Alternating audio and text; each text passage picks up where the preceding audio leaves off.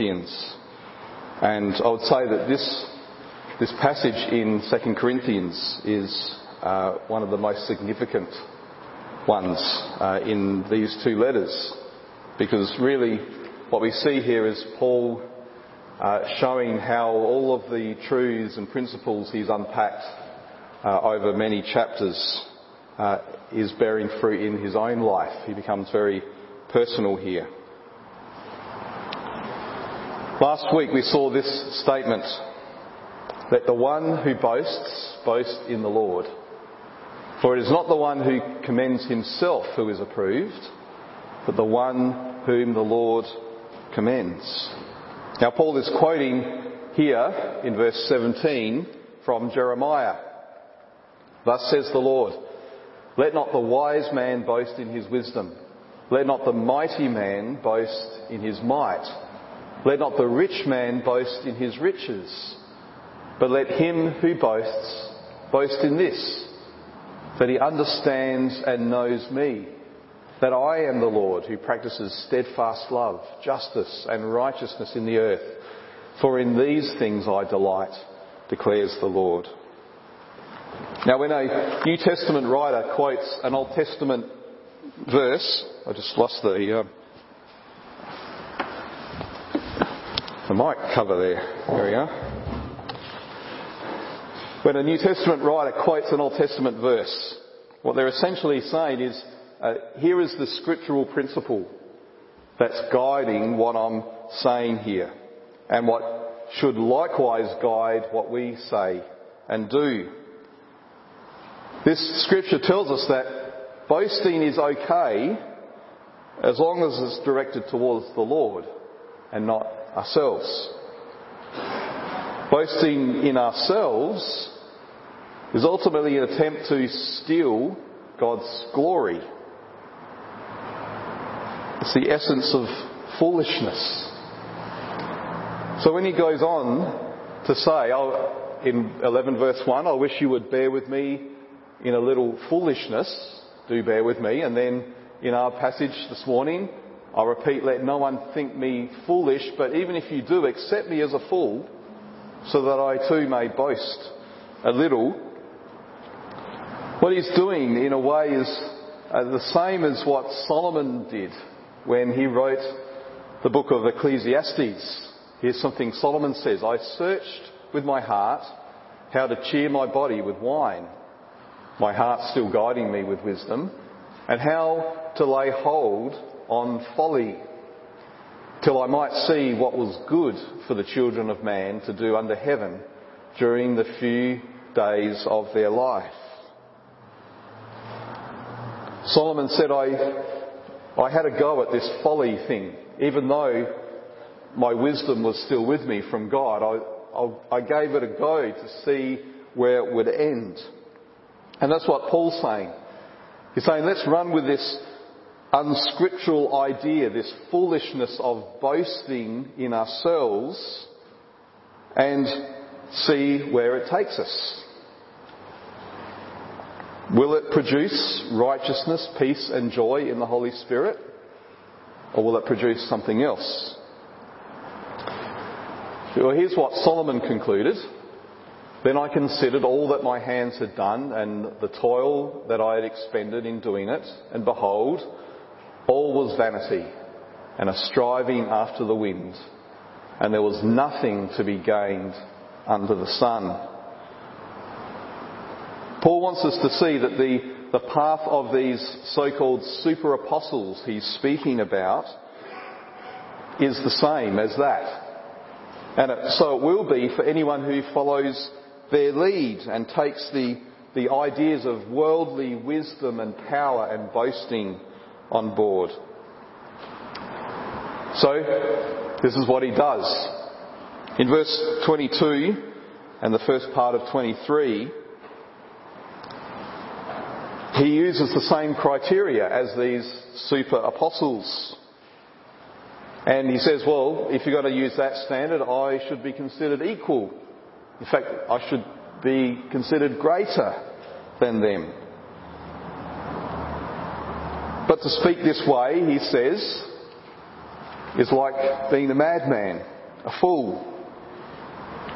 So he then lists all of the things that the super apostles would have considered foolish.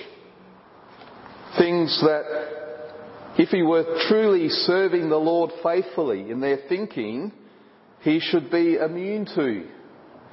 Labours, beatings, lashes, stoning, dangers, sleepless nights, hunger, and so on. And then to cap it off, something that surely would be seen as a lack of faith. Feeling the daily pressure of anxiety for all the churches. Shouldn't he be bold? Shouldn't he be full of faith, claiming and declaring the victory of Christ over the church rather than being anxious and worried that maybe they'd been led astray by Satan? He sees the weaknesses of the church with all their problems, their conflicts, their divisions, and he too becomes weak and discouraged. It's almost as if he's saying here that all of the physical sufferings he's been through seem trivial in light of this anxiety that he feels. Over the years, I've seen a number of people burn out or give up on ministry because they went into it with a triumphalist attitude, somehow thinking that even though the church has never been perfect for the last 2,000 years, that somehow they will discover the secret to building a ministry that was uh, without problems. If we have that expectation of the church, whether we're in ministry or not, we're always going to be either disillusioned or deluded. Either give up on the church because it's never up to scratch, or we'll live in a, some kind of fantasy world where we'll think that we've somehow created the perfect church. But Paul's a realist. He knows that his ministry will mean experiencing anxiety when things in the church don't measure up. He's interested in investing not in a building or an institution or a system, but in the lives of people. And that will mean sharing in the struggles and the conflicts that all people, Christian or not, go through because we're living as sinners in a broken world. So what does it look like then to, to boast of the things that show our weakness? Well, Paul turns to some specific examples from his own life to show us. The first thing he mentions is uh, this incident in Damascus. To understand the full background to this story, uh, let's look at the full story in the book of Acts. But Saul, still breathing threats and murder against the disciples of the Lord, went to the high priest and asked him for letters to the synagogues at Damascus, so that if he found any belonging to the way, men or women, he might bring them bound to Jerusalem. Now as he went on his way, he approached Damascus, and suddenly a light from heaven flashed around him and falling to the ground, he heard a voice saying to him, Saul, Saul, why are you persecuting me? And he said, Who are you, Lord? And he said, I am Jesus, whom you are persecuting. But rise and enter the city, and you will be told what you are to do. The men who were travelling with him stood speechless, hearing the voice, but seeing no one. Saul rose from the ground, and although his eyes were opened, he saw nothing. So they led him by the hand and brought him into Damascus. And for three days he was without sight, and neither ate nor drank. Now there was a disciple at Damascus named Ananias. The Lord said to him in a vision, Ananias. And he said, Here I am, Lord. And the Lord said to him, Rise and go to the street called Straight. And at the house of Judas, look for a man of Tarsus named Saul, for behold, he is praying, and he has seen in a vision a man named Ananias come and lay his hands on him so that he might regain his sight. But Ananias answered, Lord, I have heard from many about this man, how much evil he has done to your saints at Jerusalem. And here he has authority from the chief priests to bind all who call on your name. But the Lord said to him, Go, for he is a chosen instrument of mine to carry my name before the Gentiles and kings and the children of Israel. For I will show him how much he must suffer for the sake of my name. So Ananias departed and entered the house. And laying his hands on him, he said, Brother Saul, the Lord Jesus, who appeared to you on the road by which you came, has sent me so that you may regain your sight and be filled with the Holy Spirit. And immediately something like scales fell from his eyes and he regained his sight. Then he rose and was baptized. And taking food, he was strengthened. For some days he was with the disciples at Damascus and immediately he proclaimed Jesus in the synagogues, saying, He is the Son of God. And all who heard him were amazed and said, Is this not the man who made havoc in Jerusalem of all those who called upon his name, this name? And has he not come here for this purpose, to bring them bound before the chief priests? But Saul increased all the more in strength and confounded the Jews who lived in Damascus by proving that Jesus was the Christ.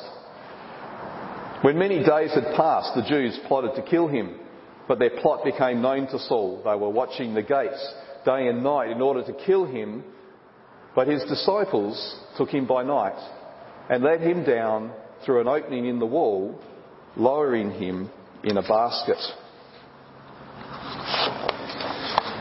Quite a story. And there are many things in that story that Paul could have mentioned. His personal encounter with the risen Jesus, his direct communication with him, his vision of Jesus as he was praying, the miraculous prayer of Ananias that cured him of his blindness, his bold preaching of Jesus as the Son of God that confounded the Jews. But which part of the story does he mention? The part where he had to flee for his life, hiding in a basket so that he could escape. Now, a few weeks ago, I said that we all have a wonderful testimony to share.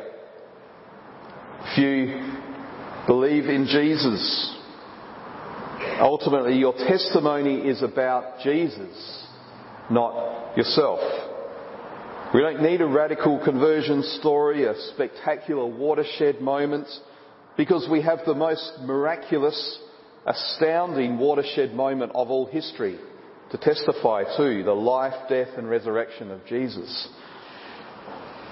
That doesn't exclude us from speaking of our own experience, as Paul has here. It doesn't exclude us from speaking of the reality of Jesus present in our lives, witnessing his work in us and through us. It does, however, mean being very thoughtful, very prayerful about what we tell of our experience and how we tell it in a way that it brings glory to Christ and not ourselves. Now, there were two occasions when Paul uh, told this story of his Damascus Road experience. Both of them were when he was giving a defence when he stood trial, once before a Roman official and once before King Agrippa. Both of those contexts required the full story to be told. And it was all part of Paul's strategy to get to Rome so that he could preach the gospel there and then to the ends of the earth. In those cases, he wasn't boasting, he was simply presenting the facts. But here, he knows that while the Corinthians probably know the full story, he also knows that they're probably inclined to latch onto the parts of the story that sound spectacular and miraculous and to ignore the parts of the story that sound like a bit of an anticlimax. This contrast is what Martin Luther called a theology of glory versus a theology of the cross. A theology of glory expects God's power to look like human power, but magnified, many times greater. And in Luther's day, what that looked like was a big, spectacular, grand church that was in league with political power.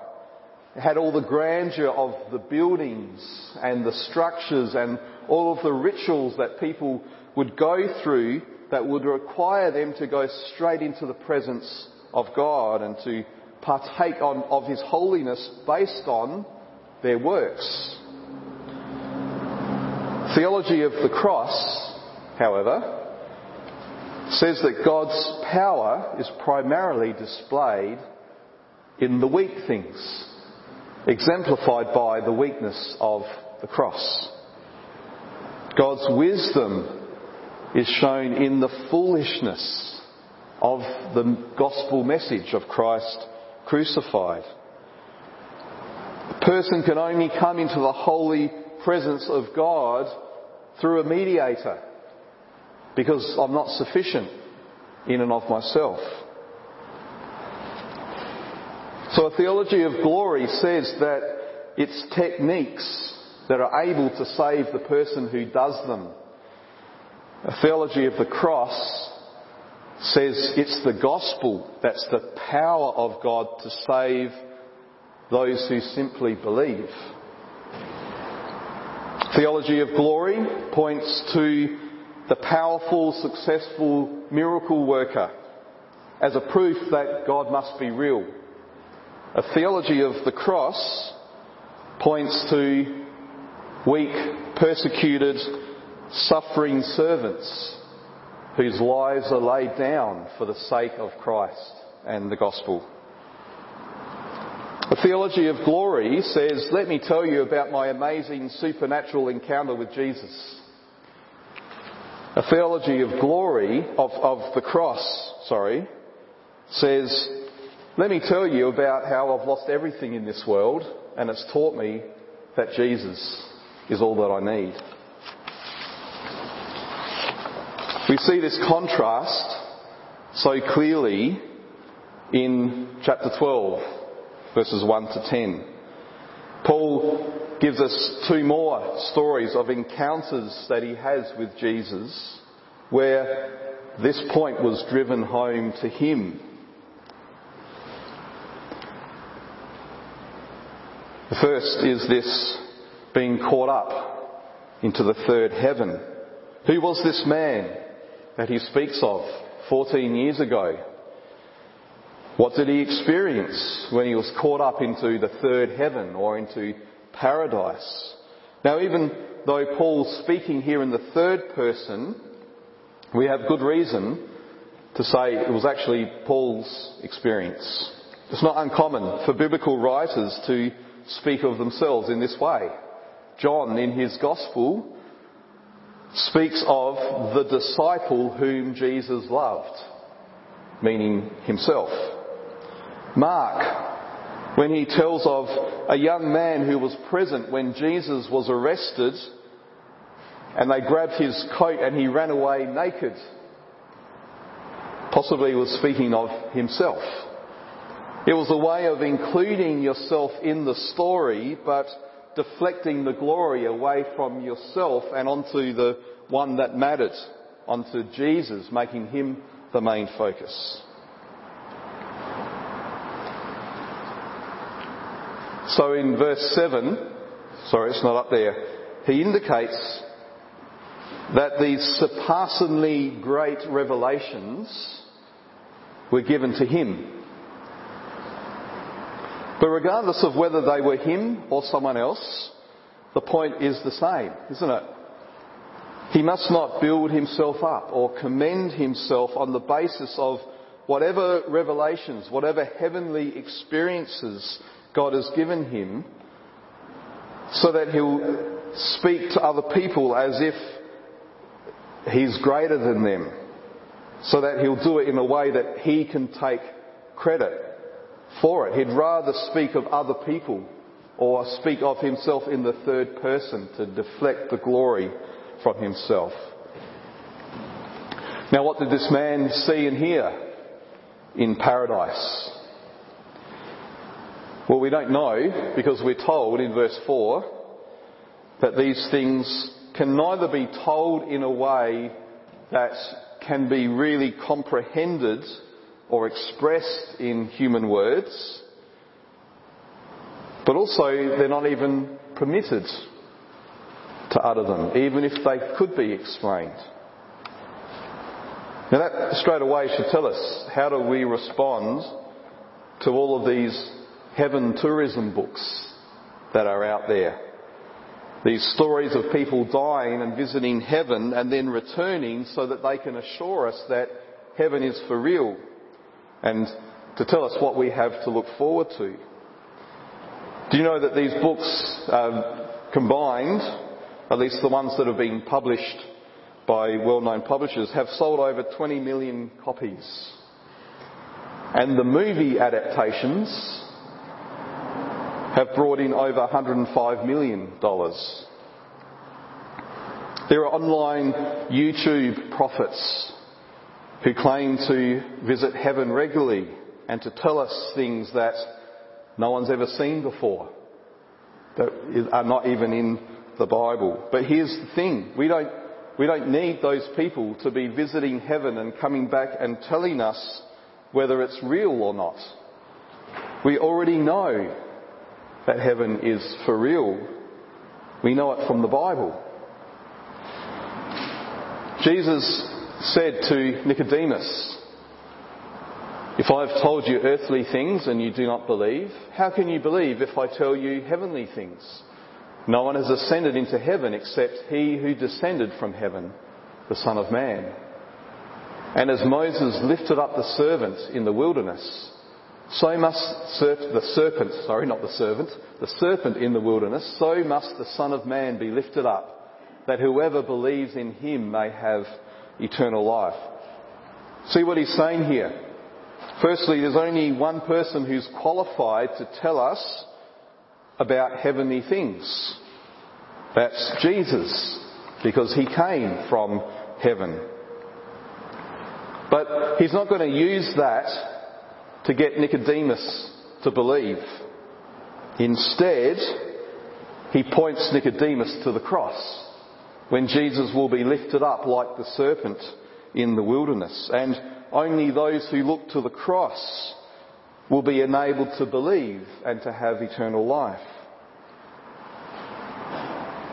If we want to grasp the true nature of heaven, which really is another way of saying God Himself, we just need to look to the time and the place where the sovereign, all-powerful creator of the universe, humbled himself as a man, submitted to all the violence and the shame of the cruel cross. We just need to look at the place where he who was without sin became sin for us. Where the one who, who actually invoked the curse of sin and death over creation as a response to humanity's sin, where that one placed himself under the curse, where he became a curse for us. Where the author of life, the one who gives life and who takes life away, lay stone cold dead in a tomb. Jesus now, the risen Jesus, sits at the right hand of the Father and reigns over all things with all authority in heaven and earth, but he doesn't claim that as a right as the Son of God. He's been given it by the Father because he humbled himself. became obedient even to death. So Paul's heavenly vision, which uh, happened not long after his conversion, was part of what Jesus was doing in preparing him to be the apostle for the Gentiles. It likely gave him the insights that he needed into the mystery of the Father's plan to gather people from every tribe and tongue and nation. Remember, Jesus has said to Ananias, I will show him how much he must suffer for my name. So it was an experience designed to prepare him to proclaim the gospel, not to be a story to be told that would supplement the gospel, as if the gospel needed an extra boost, if, as if it needed his own personal testimony for it to be made effective.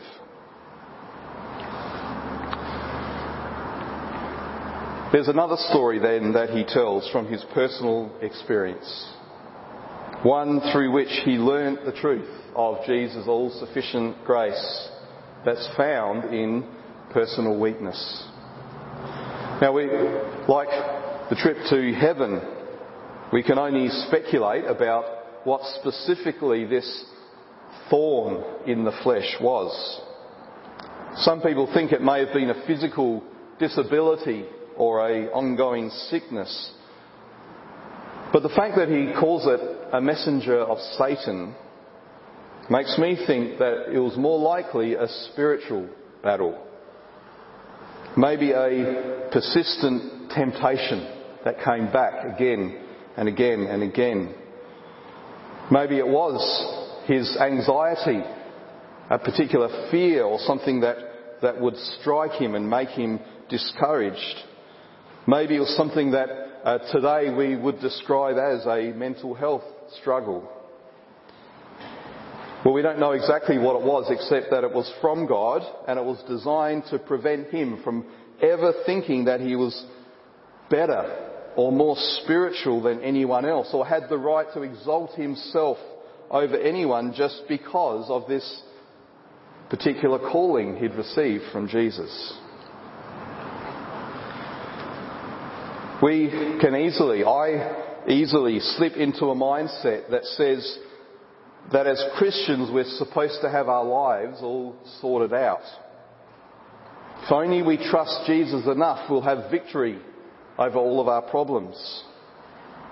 And then, with that mindset, we come along to church and we make sure we put up a facade, a smile on our face to give the impression that everything's fine and we're standing unshaken in our faith.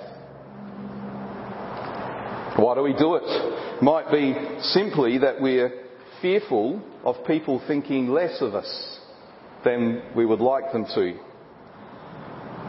Maybe we've been given the impression, or maybe you've been told, that we should do it for the sake of the gospel.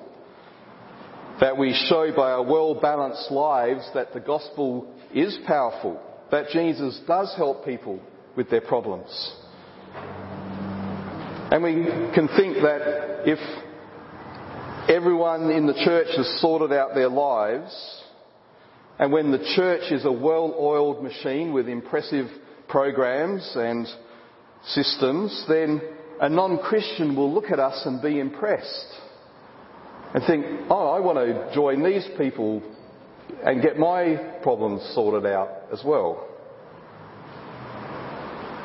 That's not what the world needs to see in the church or in Christians. If they do, it'll just seem to them like we're just another self-help program, just like all the other self-help programs that offer success and happiness. What the world actually needs to see of the church and of Christians is what actually is behind the facade that we might try and put up. We're a gathering of sinners saved by grace. We're broken. We are misfits. We're nobodies. We're people who more often get things wrong than we get them right. But we're looking to Jesus. We're constantly fleeing to the foot of the cross to receive His mercy.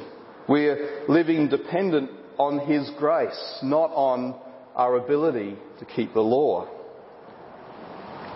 We're people who are not only weak in every way, but people who find that in the midst of our weakness, Jesus gives us all sufficient grace. He gives us a strength that to the world is foolish and incomprehensible because it's not power as the world defines it. If we try and build our Christian lives on our strengths, if we try and grow our church on our strengths, then we'll end up commending ourselves and marketing the church. We'll use worldly methods to ensure that the intent, attention ultimately is on us. But if we truly seek to understand and practice what's being said here, boasting all the more gladly of my weaknesses, well, what will we find? The power of Christ will rest on us.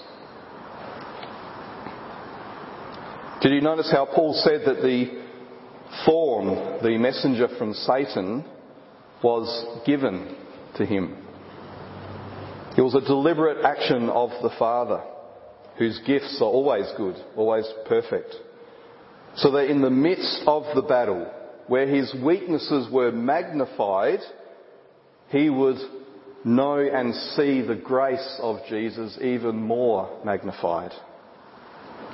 He thought he needed to be delivered from this thorn. He thought he needed a breakthrough to give him victory over what was tormenting him before he could speak of the power of God. In fact, he had to learn that even if God were to never take this thorn away, even if he had to battle with it for the rest of his life, it was so that he would know and be a display of Christ's power in the midst of the battle. Now, this isn't an easy thing to take on board. And it wasn't easy for Paul. It took three times of him pleading before he got it, before he had a breakthrough. And the breakthrough wasn't having the problem fixed, it was having his heart fixed, his heart reoriented from his own perceived power and towards the all sufficient grace of God in Jesus.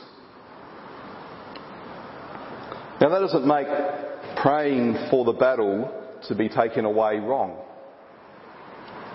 Jesus himself in the Garden of Gethsemane prayed three times as he faced the suffering of his crucifixion. Abba Father, all things are possible for you. Remove this cup from me, yet not what I will, but what you will. It's a good thing. It's something that God desires for His people to cry out to Him for justice, for an end to suffering. And He promises that He will bring justice, just not in the time frame that we expect it to happen. But what changes a prayer for deliverance from a demand to an expression of utmost dependence and faith in God is these words, not what I will, but what you will. Jesus entered into his suffering with no delusion that it was going to be easy. He didn't think it was going to be minimized because he had a right standing with the Father. He knew that he would be broken and bruised and killed. But that in giving himself to the utter weakness, to this foreordained and carefully planned out purpose of the Father, by being absolutely weak, he would be powerfully accomplishing our salvation. That's why he has the right to say to us, My power is made perfect in weakness. Because we see that truth magnificently embodied in Him. So, the strongest people here today aren't those who've got their lives sorted out. Any of you who are facing battles or temptations or struggles, you're the strong ones. If you're facing anything that makes you weak, anything that brings you to the end of yourself, anything that makes you feel like giving up, or even to want to shake your fist at God and say, Why, Lord? You're the strong ones. Christ's power is being made perfect in you. Jesus says to you, Blessed are the poor in spirit, for theirs is the kingdom of heaven. Blessed are those who mourn, for they shall be comforted. Blessed are the meek, for they shall inherit the earth. Blessed are those who hunger and thirst for righteousness, for they shall be satisfied. So let's look to him. To him who, though he was rich, for our sake he became poor, that by his poverty we might become rich. Let's pray.